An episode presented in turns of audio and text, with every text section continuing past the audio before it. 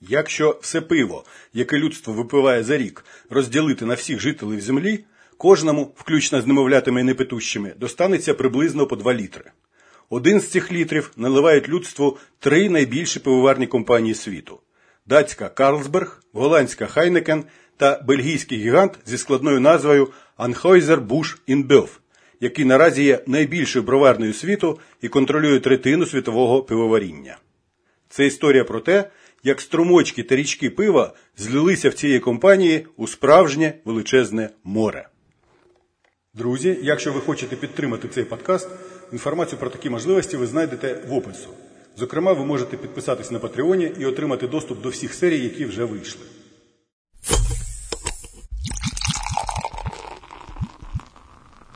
Історія перша. Інтербрю.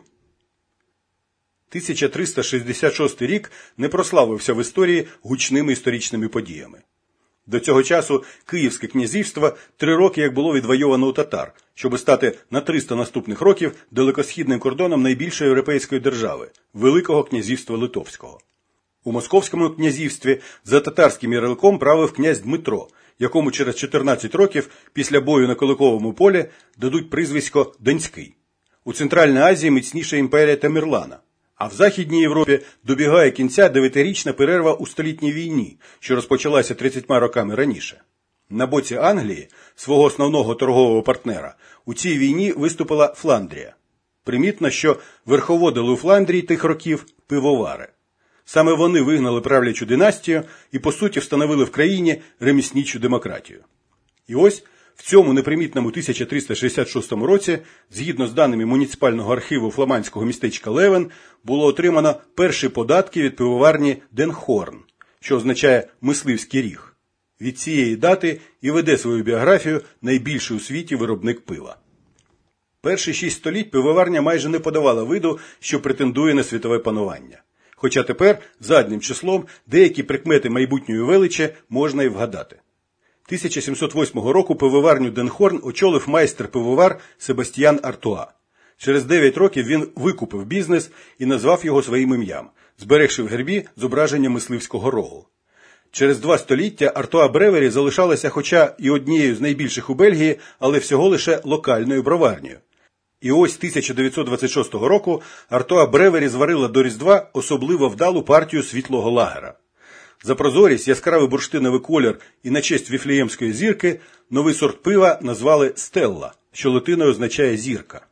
У 1930-му Артуа Бревері вивела Стелла Артуа на ринки Європи і Канади, і незабаром воно стало найпопулярнішим бельгійським пивом у світі. У 1960-х річний обсяг виробництва Стелла Артуа перевищив 100 мільйонів літрів. Однак до цього часу на батьківщині прославленого пива дозріла загроза лідерству Артуа Бревері.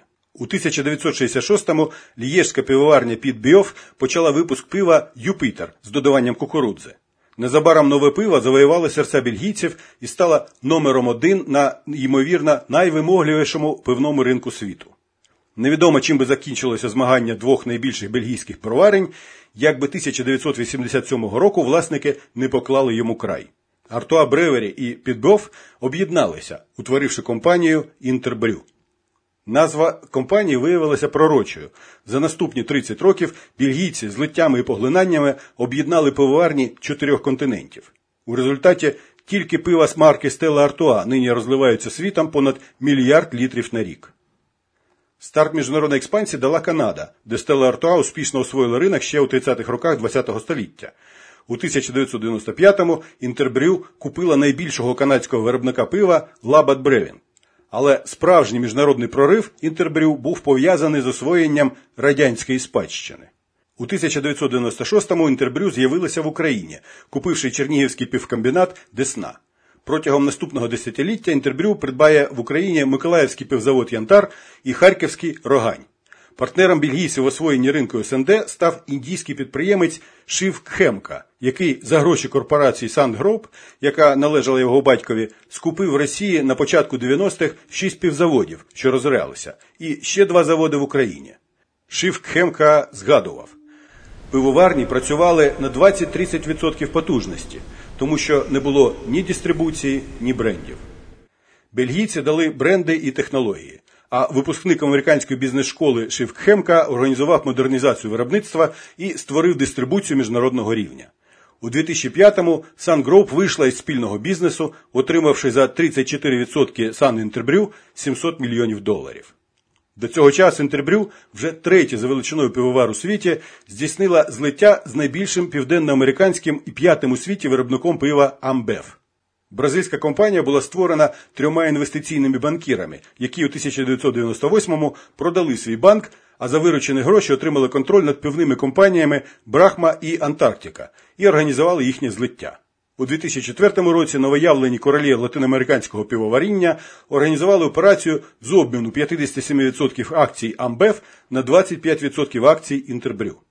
Після об'єднання бельгійців з бразильцями компанія отримала назву Інбеф, контроль над 14% світового ринку пива і почесне звання найбільшої за обсягом виробництва пивоварної компанії світу.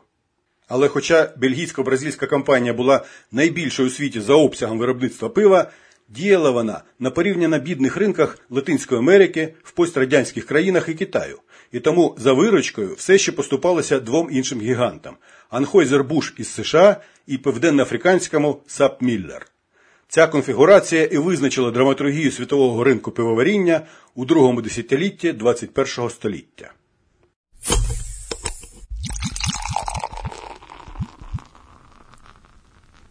Історія друга. Анхойзер Буш. Ще за 100 років до появи бельгійської пивоварні Денхорн у королівстві Богемія було засноване місто Будийовице, яке отримало від короля право пивоваріння та стало згодом одним з центрів чеської культури виробництва пива. 1876 року в Будейовице, який в ті роки називалося на німецький лад Будвайс, приїжджає за знаннями і досвідом пивовар-початківець США Адольфус Буш. Тесть Буша Еберхард Енгайзер купив у Сент-Луїсі пивоварню і запросив зятя очолити бізнес. З Богемії Адольфус Буш повернувся з рецептом чеського пива, який він назвав на честь місця походження рецепта Будвайзер. До кінця 19 століття Енгайзер Буш щорічно випускав вже понад 100 мільйонів літрів пива Будвайзер. Вирішальне значення для успіху мало інноваційне застосування до пива технології пастеризації, що дало змогу значно підвищити термін придатності продукту і, відповідно, значно розширити його дистрибуцію. До цього часу рецептура виробництва вже помітно відрізнялася від початкової чеської. Вона включала використання рисової крупи. Це дало змогу Енгайзер Буш заявити не тільки про унікальність бренду, а й про створення оригінального сорту пива американського лагера. Згодом, у роки сухого закону, Енгайзер Буш створив ще одну революційну технологію. Компанія почала вперше у світі виробляти безалкогольне пиво. Тим часом, наприкінці 19 століття, в Будийовиці було заснований завод Будвайзер Будвар. А 1937 року почалася вікова судова тяганина між американськими і чеськими підприємствами за право на марку Будвайзер.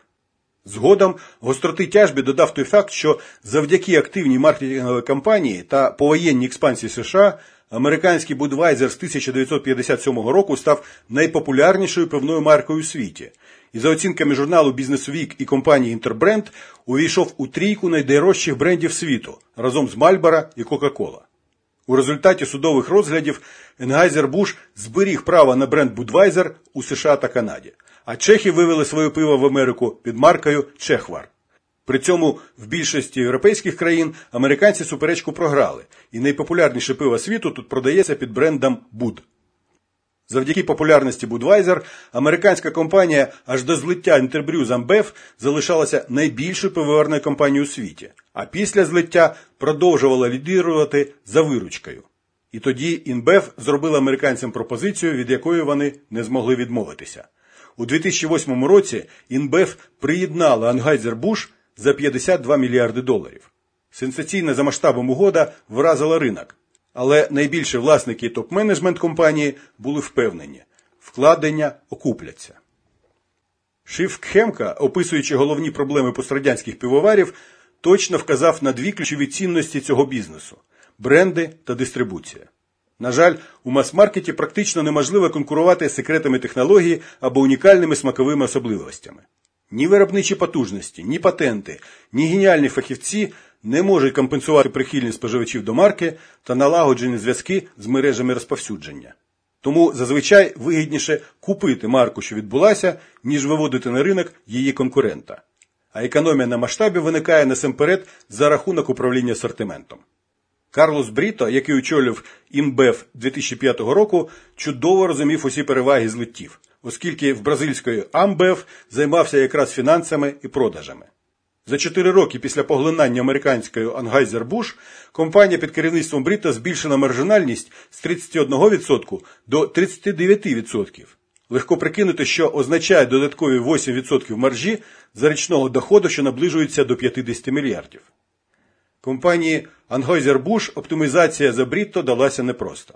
Як стверджує сам Карлос Брітто, у будь-якій компанії 20% співробітників лідери, ще 70% ті, хто за ними слідує, а є 10% ті, хто нічого не робить. Цих 10%, звісно, потрібно позбутися. Вони завжди нещасні та скаржаться. Відповідно до цього підходу в американській компанії було скорочено 6% персоналу. Топ-менеджменту заборонили зупинятися в дорогих готелях і літати бізнес-класом, якщо переліт триває менше 6 годин. Тим часом виклик бельгійської експансії вже готувалася прийняти південноафриканська компанія, загартована в боротьбі за ринки країн третього світу.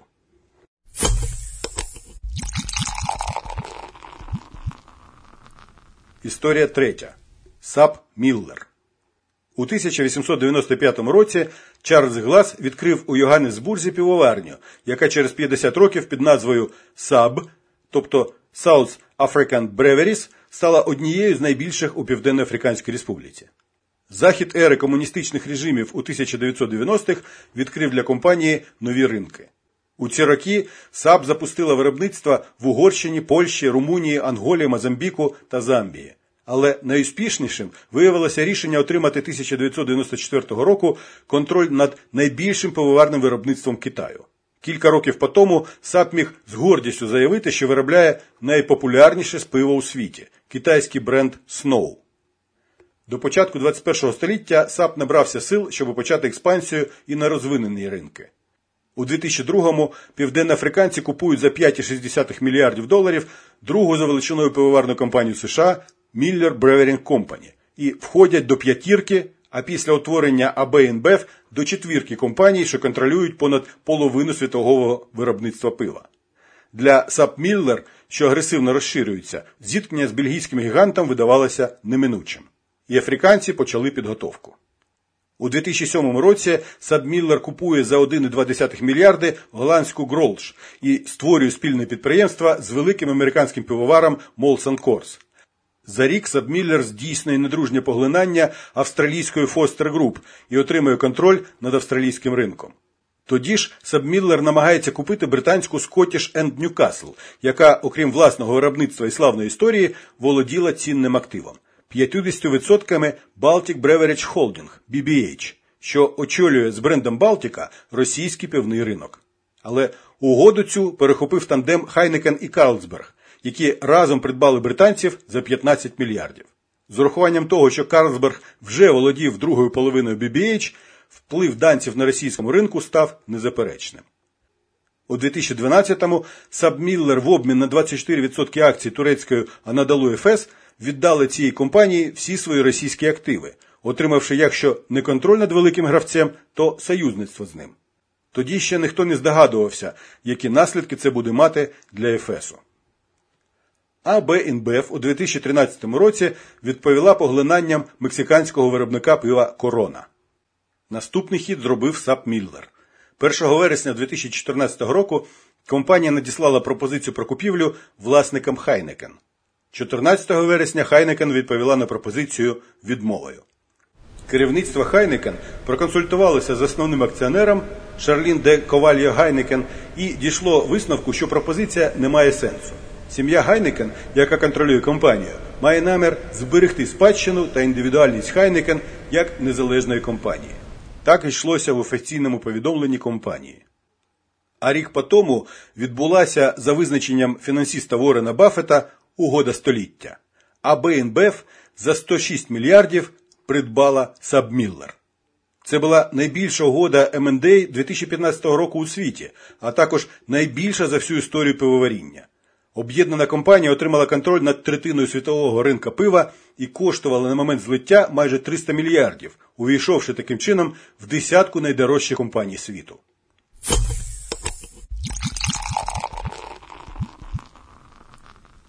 Постскриптум.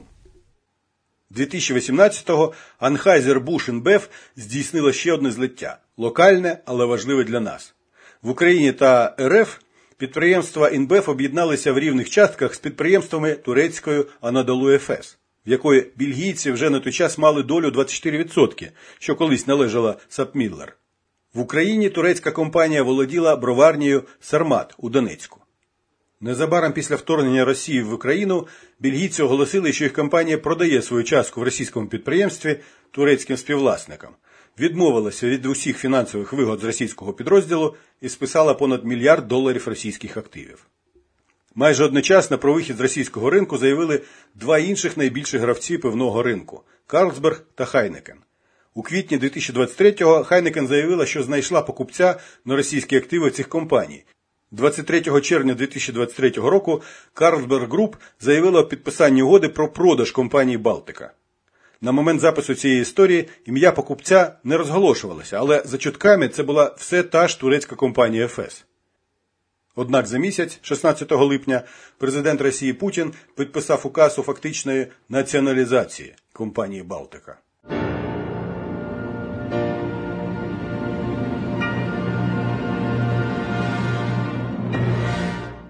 Це подкаст про історії бізнесу, а я його автор Олександр Ратнер.